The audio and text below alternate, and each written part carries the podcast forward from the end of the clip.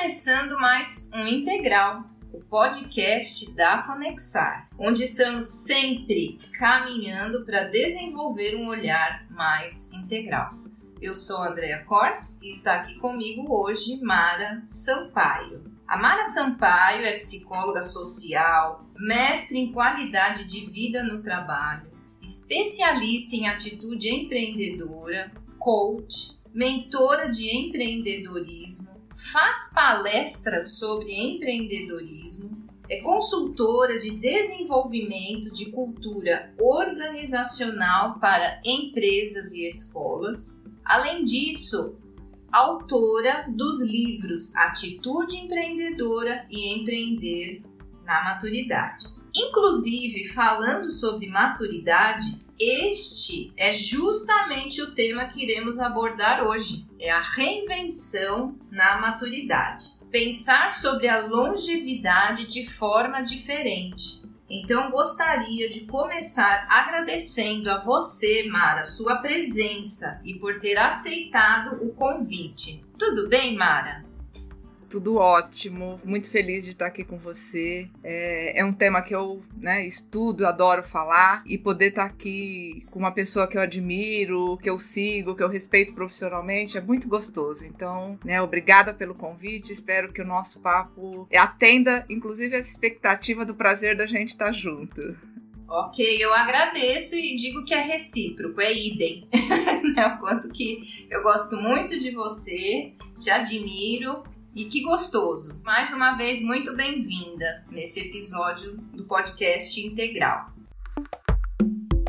Para a gente começar a olhar para essa questão da maturidade, para você que está nos ouvindo, está ouvindo esse podcast, para você, Mara, eu já coloco então a pergunta: o que, que é maturidade? André, a maturidade é a condição que a gente atinge, que nós né, seres humanos atingimos quando tem uma plenitude de recursos psicológicos, biológicos e sociais. É tido pela psicologia é, de desenvolvimento que a, a, gente atinge a maturidade, né, o, o, adulto maduro aos 40, aos 45 anos. Né? É aquele que já está pronto, que já estabeleceu as condições é, cognitivas, psicológicas, emocionais, sociais, né, já tem família, estruturou o filho e economicamente também já dá conta da sua sustentabilidade, do seu seus desejos, né? O que tem acontecido é que conforme a gente vai ampliando a nossa longevidade, que é um pouco o que você falou, né? A gente vai vivendo mais, esses termos que qualificam as fases de vida nossa acabam sendo usados para um outro momento, né? Então, é, hoje é muito comum a gente falar que um adulto está maduro, que uma pessoa está madura depois dos 50 anos, né? Então é o adulto maduro. Antes ainda é um adulto jovem, né? É assim que a gente tem condição. Mas tendo em consideração que a maturidade é aquela fase de vida e que você já desenvolveu tudo aquilo que você precisava para estar tá numa plenitude das suas funções, seja ela biológica, psicológica ou social. Mara, transformando em verbo, o que, que é amadurecer?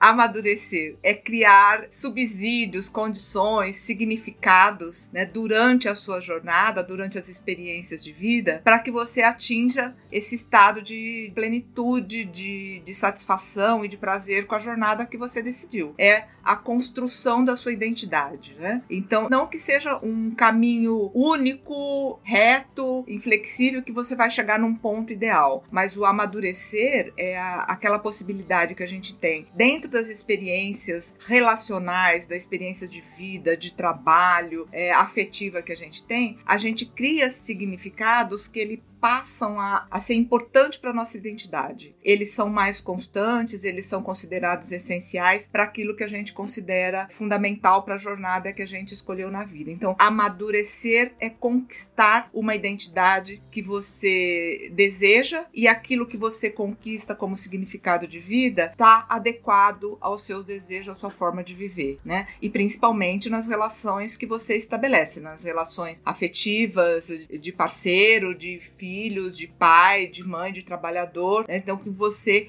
cria né, é, uma possibilidade de se adequar e conviver bem com as pessoas a partir dos papéis que você é, considera importante para sua identidade. Que bacana te escutar. Me veio a palavra estar satisfeito com as conquistas, mas eu digo um, um satisfeito ou satisfeita, não que se encerrou, mas assim é legal, tá? É gostoso o que eu faço, com quem eu me relaciono né? Posso me relacionar com mais pessoas, mas essa palavra tô juntando com o que você falou, né? É um processo, mas é junto disso eu tô entendendo, tem uma satisfação em ser quem se é. Tem a ver, Mara? Tem a ver. Tem tanto a satisfação de ser quem você é, como a percepção que aquilo que te satisfaz é adequado ao conjunto de pessoas que você vive. Porque é muito interessante, André, que amadurecer ou ser maduro depende muito do contexto social onde você vive e cultural, porque ele é relacional, é o outro que identifica, é o outro que certifica que você amadureceu bem ou não, né? Que você está adequado ou não àquele projeto de vida, àquela situação que você está vivendo naquele grupo de pessoas que você vive. Então é interessante que muitas vezes as pessoas são taxadas assim: ah, ele já tem 40 anos, mas não amadureceu ainda. Então tem a questão do julgamento social que leva a esse amadurecimento. Então ele pode estar tá cognitivamente maduro, biologicamente maduro, mas nas questões sociais, nas relações sociais deles, ele não está adequado ao grupo a qual ele pertence. Então, é por isso que eu falei um pouco do papel, né? Nós duas que trabalhamos um pouco com esse conceito de papel social, é sempre depende das pessoas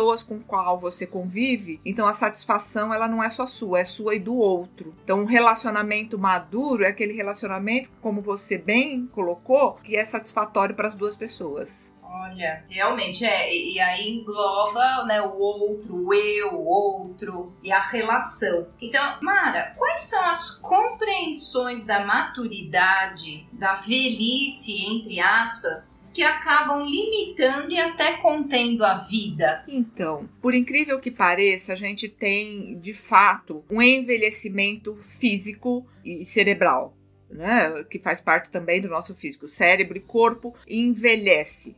É, isso é natural, isso é de todos os seres, o ser humano, então nós vamos, né? Nascemos, crescemos, ficamos numa fase de maturidade, depois começamos a envelhecer. O que tem acontecido, Andréia, é que a medicina ajudou muito né, a retardar esse envelhecimento, a cuidar do corpo de uma forma melhor. A nutrição ajuda muito e a atividade física ajuda muito. Então, o quanto você cuida do corpo, o quanto você cuida do cérebro, você tem individualmente, né, um, um retardo nesse envelhecimento do corpo e do cérebro, né? Mas também o que aconteceu com esse é, boom do desenvolvimento da medicina, do desenvolvimento da nutrição com suplementos, né, que ajudam a, a recuperar alguma deficiência é, física e também a descoberta de que a atividade física ela produz né, uma nova massa, tanto física e também né, novos neurônios, que também foi descoberto isso a partir da década de 90, né, a gente está retardando esse envelhecimento. Então, o nosso corpo, o nosso cérebro tem ficado mais jovem por mais tempo de uma geração como um todo. E isso é muito interessante, isso faz com que se mude também esse conceito de velhice, né? Então, o que, que é um, um, o velho hoje, em pleno 2022? O velho hoje não é aquela pessoa que era no, no, na metade do século passado, que é uma pessoa que anda curvadas, é o símbolo do estacionamento, né? Aquele velhinho curvado com, com a bengalinha, e que nós, que estamos acima dos 60 anos, vivemos fazendo né, um pedido para que publicamente que as autoridades mude esse símbolo, porque esse símbolo não representa mais uma pessoa acima de 60 anos, né? A postura física, atividade física, o cuidado com a alimentação, o cuidado médico, até a questão estética. A medicina estética faz com que é, a aparência não seja de rugas, de pele flácida, de mancha, tudo isso né, é corrigido e faz com que a gente mantenha uma estrutura física e mental mais saudável mais ativa e isso descaracteriza essa noção que se tem de velho com a idade, né? Então, ah, já tem 60 anos, já é velho. Não, o velho, ele não tem mais essa característica. A falha física, né? Andar diferente, curvar, e com a pele e, e, com a mente que tudo esquece, né? Que, ah, eu já tô velho porque eu não lembro mais nada, porque eu não presto atenção nas coisas que acontecem atualmente. Isso não existe mais. O velho hoje, ele é ativo, saudável e muito antenado nas coisas que acontecem na vida. Que outra coisa que ajudou também essa mudança é, de conceito de velhice foi a internet. Né? Hoje é muito mais fácil você, em qualquer idade, tá antenado com as coisas que acontecem no mundo, né? Você pode estar tá focado nos temas da contemporaneidade, não ficando só nos temas do passado, que é outro também mito que velho só fala de coisa do passado, né? Muito bacana, Mara. Fiquei aqui pensando e me lembrando, né, a partir do que você falou, quanto que todos hoje tirando algumas exceções, enfim, mas é, tem-se acesso à internet. Eu digo algumas exceções porque tem a questão, inclusive, social, econômica, né, que ainda não se tem, todas as pessoas têm acesso. Mas eu vejo que que as pessoas uh, né, maduras elas têm no WhatsApp, né? A gente fala com os nossos familiares, familiares com a gente, a gente envia foto. É, é um negócio assim que é do dia a dia, né? Que é do dia a dia, faz parte. Então, quanto que realmente essa essa imagem e visão, inclusive desse símbolo, né, que as autoridades ainda deixam, tá, não, não tá mais, não, não tá linkando, né? É verdade, eu, e, e, isso é, o, é, um dos lados positivos da pandemia, né? Acelerou essa inclusão digital das pessoas mais velhas, das pessoas maduras. Se a gente resistia antes um pouco e, e, atribuía ao jovem, ao neto, ao filho para ajudar a fazer alguma coisa, alguma atividade na internet, com a pandemia todo mundo ficou isolado. E a pandemia atingiu, em primeiro momento, as pessoas idosas, né? Os idosos ficaram isolados porque não sabiam como era, e, e aí teve que se virar, teve que aprender. Né? Então foi muito importante para ver essa capacidade de aprendizado em cima de uma necessidade, sairmos da zona de conforto, né, Andréia? E fomos atrás de aprender a lidar com o digital, a lidar com o virtual. Então hoje a pessoa é, a geração que está envelhecendo, que é a geração baby boomer, que é dos 55 a 75 anos, é uma geração muito ativa, é uma geração que topa mudança, que passou a sua juventude promovendo mudanças, então mudança faz parte do seu repertório, né? Se mesmo que a gente tenha um outro ritmo, uma outra visão de mundo e que a maturidade tenha trazido um outro estilo de vida, as pessoas que estão envelhecendo atualmente são pessoas que querem continuar ativas, que querem continuar é, antenadas no que acontece, que querem continuar saudáveis e principalmente também querem ser respeitadas na sua subjetividade, que é um outro tema que a gente tem visto surgir, né? Que é o, o o idadismo, o preconceito com a pessoa velha, que nós estamos manifestando, né? Não é isso, né?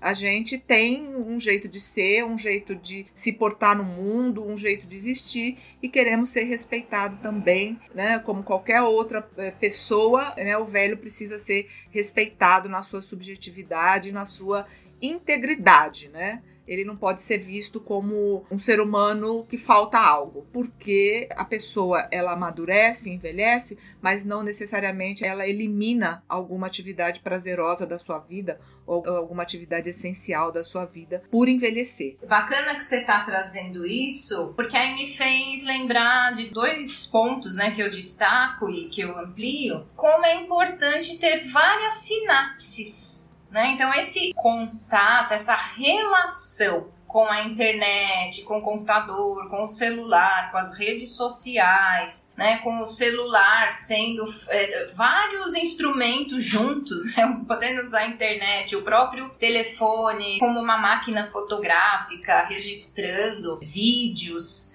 Né? Então, eu pensei nisso, o quanto que isso também contribui para essa longevidade prazerosa, né? Vamos assim dizer. E aí me faz fazer link com o próprio psicodrama, que olha para todos nós, seres humanos, como espontâneos e criativos. Podemos dar respostas novas, adequadas e possíveis. Então, como, né, como que você vê isso, Mara? Você, você concorda, discorda? O que, que você acrescenta? Eu concordo. André, e você trouxe duas coisas que eu tenho pensado recentemente, né? Nós duas somos psicodramatistas, e esse é um conceito do Moreno, né? A espontaneidade, que é o que nos torna capaz de criar respostas criativas e adequadas, como você falou. E eu, hoje, fico imaginando, se, se o Moreno tivesse aqui, porque faz né, 100 anos que ele falou da espontaneidade, eu tenho certeza que ele é, localizaria a espontaneidade nas sinapses, como você falou. Para mim, espontaneidade são sinapses novas, né? essa energia, essa carga elétrica que faz você conectar né, novos neurônios a partir de experiências novas. E esse aprendizado que tem a interação do homem com o mundo que faz o cérebro funcionar é o que a gente chama de espontaneidade. Então, se isso se descobriu que a pessoa adulta é capaz de produzir novos neurônios e manter ativas novas sinapses a partir desse cuidado com atividade física, com um corpo saudável, com sono saudável, com experiências sociais diferentes, com atividades que estimulem, que desafiem o cérebro, isso significa que é a nossa espontaneidade sendo desenvolvida. Né? Então, o, o, o adulto é, que envelhece, ele não precisa criar a conserva cultural, que é viver do passado, viver daquilo que ele construiu até quando ele se tornou maduro e falar assim: ah, era bom no meu tempo. Se eu considero que o meu 50, 60, 70 anos e 80 é aqui agora, como a gente fala, eu sou contemporâneo, então eu vou viver intensamente o meu tempo, que é aqui agora, com a idade que eu tenho aqui agora, seja ela 70, seja ela 60 anos ou 20 anos. Então eu sou contemporâneo a um jovem de 20 anos ou um adulto de 40 anos, com a minha espontaneidade e criatividade sendo alocada para essas novas experiências. Então, a gente envelhece no sentido antigo da palavra quando a gente cristaliza que é o lado ruim da conserva cultural, aquilo que a gente tinha no passado. Então, os nossos relacionamentos, eles são muito importantes na fase da maturidade.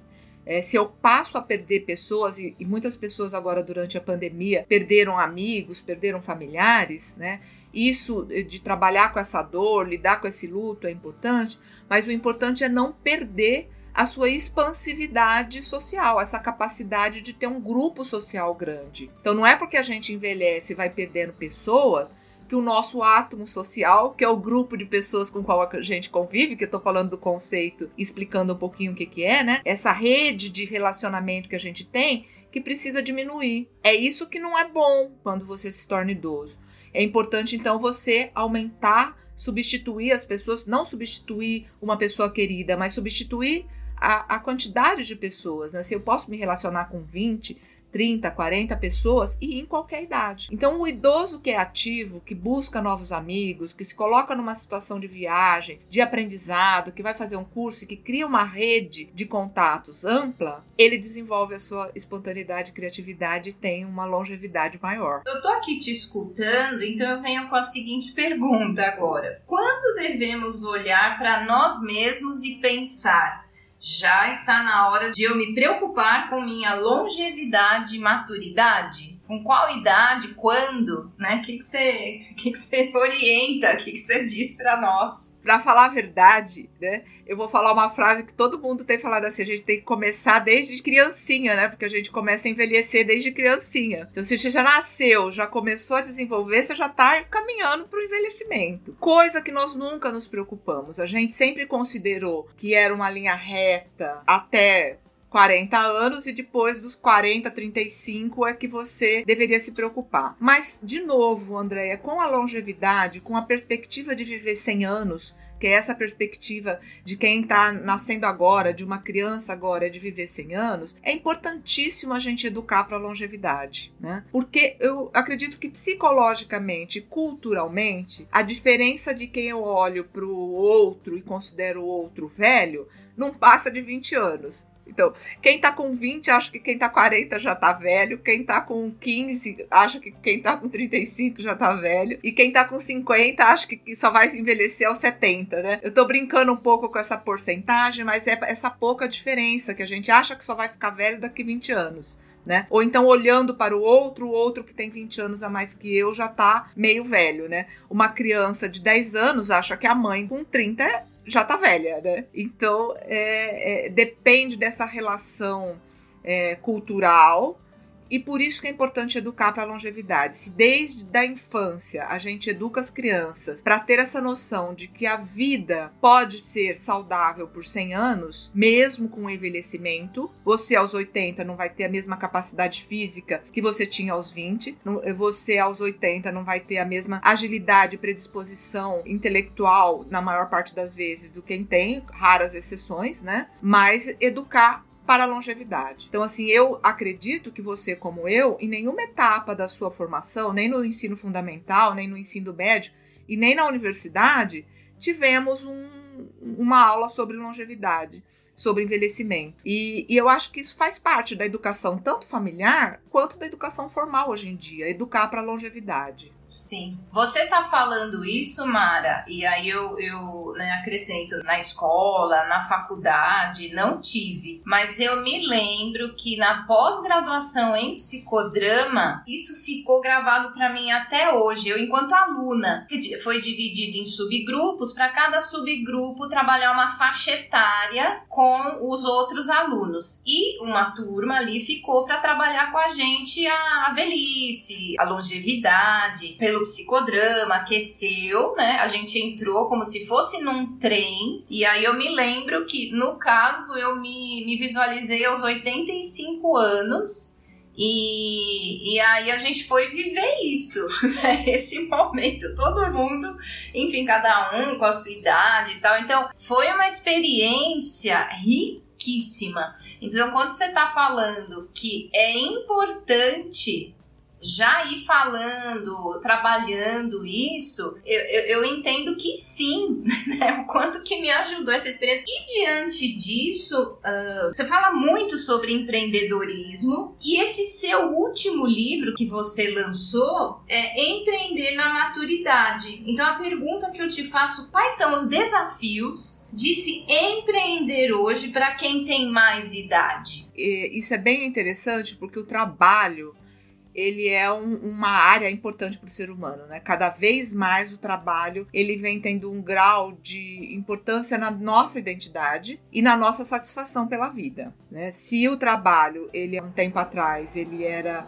considerado algo que era um corte na vida, então, assim, até, vamos dizer, até a década de 80, no século passado, trabalhando assim, você ia ser feliz depois que fosse embora, aí você ia viver depois do trabalho. As últimas gerações, o mundo do trabalho passou a ser interessante, passou a respeitar mais a integridade, né, o ser humano integral, condição biopsicossocial respeitada pelo trabalho, o trabalho passou a fazer parte do, da, da nossa vida de uma forma prazerosa.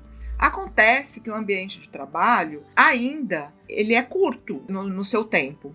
Então ele acaba expulsando as pessoas né, do mercado ainda jovem, ainda com capacidade produtiva. Você vê hoje que o, o, mercado, a pessoa com 40, com 45 anos, se ela já não tem um cargo de liderança, se ela já não está né, no, no, no, topo hierárquico, ela provavelmente está com medo de estar tá perdendo emprego. E também o mercado mudou a ponto de não ter mais a quantidade de emprego que se tinha antigamente, portanto, diminuiu-se, reduziu-se muito os postos de trabalho aumenta-se a quantidade de pessoas com capacidade, com energia para o trabalho e diminui-se o posto de trabalho. O que, que isso significa? Que as pessoas mais velhas vão estar fora do mercado.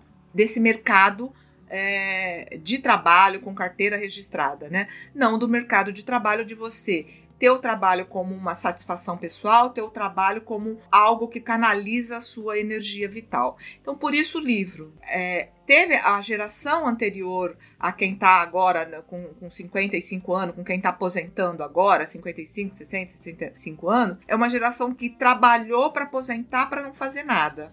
A atual geração, ela aposenta, mas ela não quer ficar sentada no sofá de pijama olhando a televisão ela quer fazer algo interessante. Se ela teve um trabalho que foi desgastante, que foi sofrido, que foi só para ela sustentar a sua família, os filhos, sustentou a família, os filhos, aposentou, eu não quero mais fazer aquilo de jeito nenhum. Mas eu quero continuar trabalhando numa coisa prazerosa. Então é isso que é o empreender, é você ter uma atitude positiva em relação ao trabalho, é atender a uma demanda social, criar um serviço, criar um produto que atenda uma demanda social e que você vá ter uma remuneração que ela tanto vai cumprir esse papel da sua sobrevivência, de que mu muitas pessoas acima de 50 anos hoje precisam continuar trabalhando porque a renda é, não tem renda e precisa sobreviver, né? Então é para sua sobrevivência financeira, né? Isso é fato. Nós vivemos num país onde existe isso mesmo, né? Não é todo mundo que se aposenta e que a aposentadoria dá conta da sobrevivência. É precisa de uma condição financeira, mas temos pessoas também que podem estar motivadas a continuar trabalhando para se relacionar com outras pessoas. Tem algumas pessoas que querem continuar trabalhando porque agora que ela criou uma sabedoria sobre uma área que ela trabalhou, e agora que ela se sente uma especialista, de ser consultora, de ser uma educadora, de compartilhar esse saber que ela adquiriu nos 30 anos de trabalho. Então, existem várias motivações pelas quais uma pessoa de 50 anos pode né, tá empreendendo no trabalho. E é disso que eu trato no livro, André. Eu trato das motivações que as pessoas acima de 50 anos podem identificar e criar o seu negócio e criar sua atuação empreendedora a partir dessas motivações que dão prazer e que dão satisfação. É muito comum também que as pessoas acima dos 50 anos já tenham um olhar voltado para o mundo, para o outro, né? Quer deixar um legado, quer contribuir para a melhoria das condições de vida da sociedade. Então, isso é uma forma de você empreender também. Você não precisa fazer isso só como uma ação voluntária. Você pode criar um negócio social. Né, que vá atender uma necessidade de uma demanda é, social, é, de um serviço público e complementar isso. E muita gente tem feito isso, né? Criar a, algo, algum negócio que vá atender às necessidades, às demandas do mundo que precisa hoje, ou da população que precisa hoje. E principalmente também, André, uma coisa que é interessante, é que o próprio público acima de 50 mais é um público consumidor é, importante, é um grande mercado e que não tem produtos especializados para essa faixa. Como se envelheceu de forma diferente, então é, vários serviços e vários produtos não são adequados para quem está amadurecendo. A gente pode falar da moda, a gente pode falar dos produtos de beleza, a gente pode falar de entretenimento, né, de, de, de lazer. Né? Então, vários tipos de áreas do empreendedorismo pode estar voltada especificamente para atender a pessoa que está envelhecendo. Além da área de saúde, né? Que aí, assim, é o que é a área mais tradicional que cuida das pessoas no envelhecimento. Para gente ir para o final, né? Temos aqui nesse podcast, a gente está sempre querendo desenvolver um olhar mais integral, mas a gente gosta de ir para a prática. Como a gente sempre diz aqui, Conexar é fazer uma conexão para transformar. Então a pergunta é direta: como você, Mara, conexa com esse papo de hoje? Ah, é bem interessante ter esse espaço, né? Quando você falou, eu fiquei pensando assim, quem será que vai ouvir a gente, né? Que eu, eu me conecto com isso, que espero que amplie esse universo de pessoas que falem mais sobre a longevidade, que se dê conta que a longevidade faz parte do ser humano, que não é uma coisa que é depositada só no outro e, e que a velhice é uma coisa negativa. É, ela pode ser vivida de forma é, positiva, bacana, interessante. E a troca de geração, né, Andréia? Isso que é um prazer imenso que eu acho que toda pessoa idosa, vou falar de idosa, dos velhos, daqueles que olham, né, ou que estão isolados no seu próprio grupo social, distante dos seus netos, distante dos seus filhos, ou distante do seu vizinho, que é um jovem, é essa possibilidade que tá aqui entre nós duas, né? Nós somos de gerações diferentes e, e o papo rolou super gostoso, então dá mesmo para conectar, assim, entendeu? Se você descobre um tema em comum, se você se abre para o outro, se você se coloca na curiosidade de conhecer o outro, essa relação intergeração eu acho que, que tem que aumentar, ampliar, se desenvolver e que vai construir um mundo diferente, né? O saber e a experiência da pessoa mais velha, o entusiasmo e o desafio desafio e a inovação que vocês mais jovens, né, proporcionam para o mundo. Então essa conexão é muito gostosa. Gostei muito de conectar aqui. Mara, eu agradeço, né, você ter aceito o nosso convite. Agradeço também aos ouvintes e até o próximo episódio. Tchau, tchau. Tchau, tchau. Obrigada, André. É um prazer estar com vocês. Um abraço para quem está nos ouvindo.